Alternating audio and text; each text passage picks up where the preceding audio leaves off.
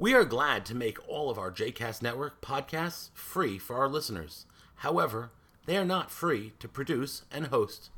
Please consider making a donation to JCast Network to help support our work by visiting jcastnetwork.org slash donate. Thanks for your support. You are listening to JCast Journey, the inaugural podcast of the JCast Network. For more information about other JCast Network podcasts and blogs, please visit jcastnetwork.org. Welcome back to JCast Journey. I am, as always, your host, Daron Resque. You know, I've been thinking about kind of what's popular in popular culture, whether it comes to uh, podcasts or or kind of television, you know, popular television these days, and thinking about kind of the the the retelling of the known story. Um, in terms of podcasts, it's kind of you know a little bit of a extension of uh, of the serial serial stories but on there last year on television they did a a a um, retelling of the O.J. Simpson trial.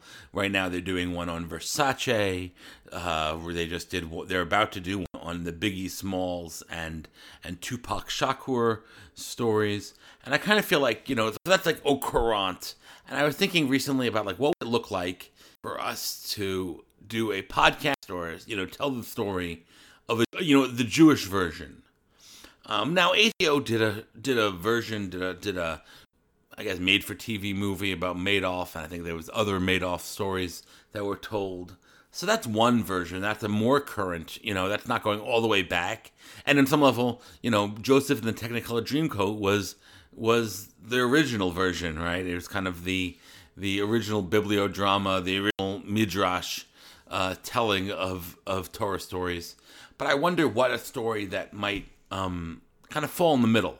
A story that's not like yesterday's news, you know, like pulled out of the headlines in the way that Law and Order always does, um, but also um, not kind of so ingrained in our liturgy in our holidays like Pesach um, does, or even Purim, right? As we're getting closer and closer to Purim, you know, you could tell, you could tell and retell the story of of Esther, but it kind of, I think, look for something different, or, or thinking about what what, what might it look like? Because the real real drama, real crime dramas, you know, have kind of become big and become kind of of the moment.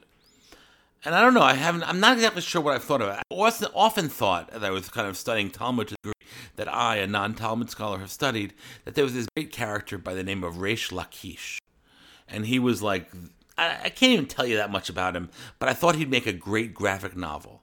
If for no other reason, then his name is Reish Lakish, right? Doesn't he sound like a Batman villain?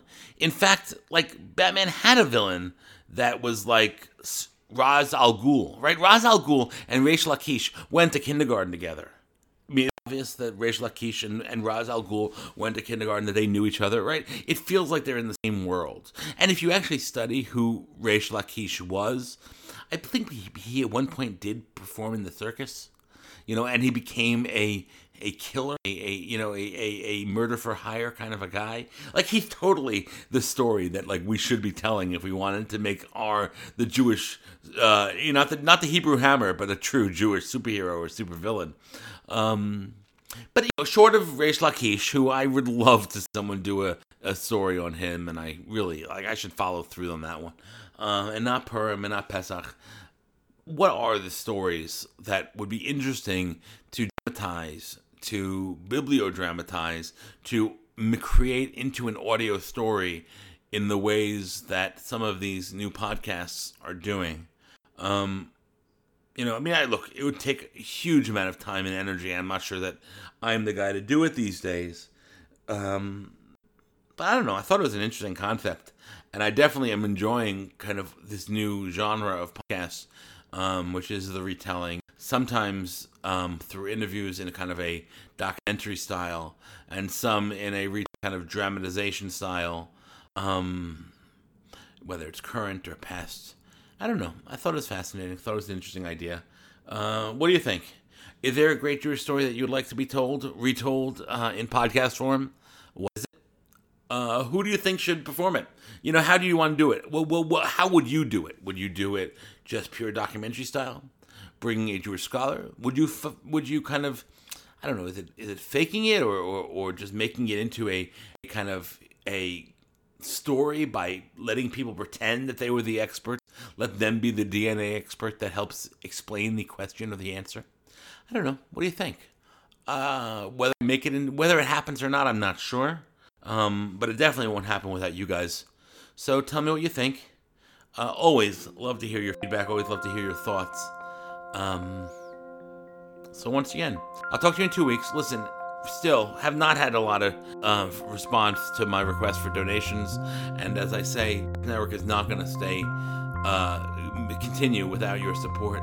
So, uh, aside from your ideas on who we should tell a story of, please consider uh, making a donation to JCast, JCast Network at jcastnetwork.org slash donate. Talk to you in two weeks.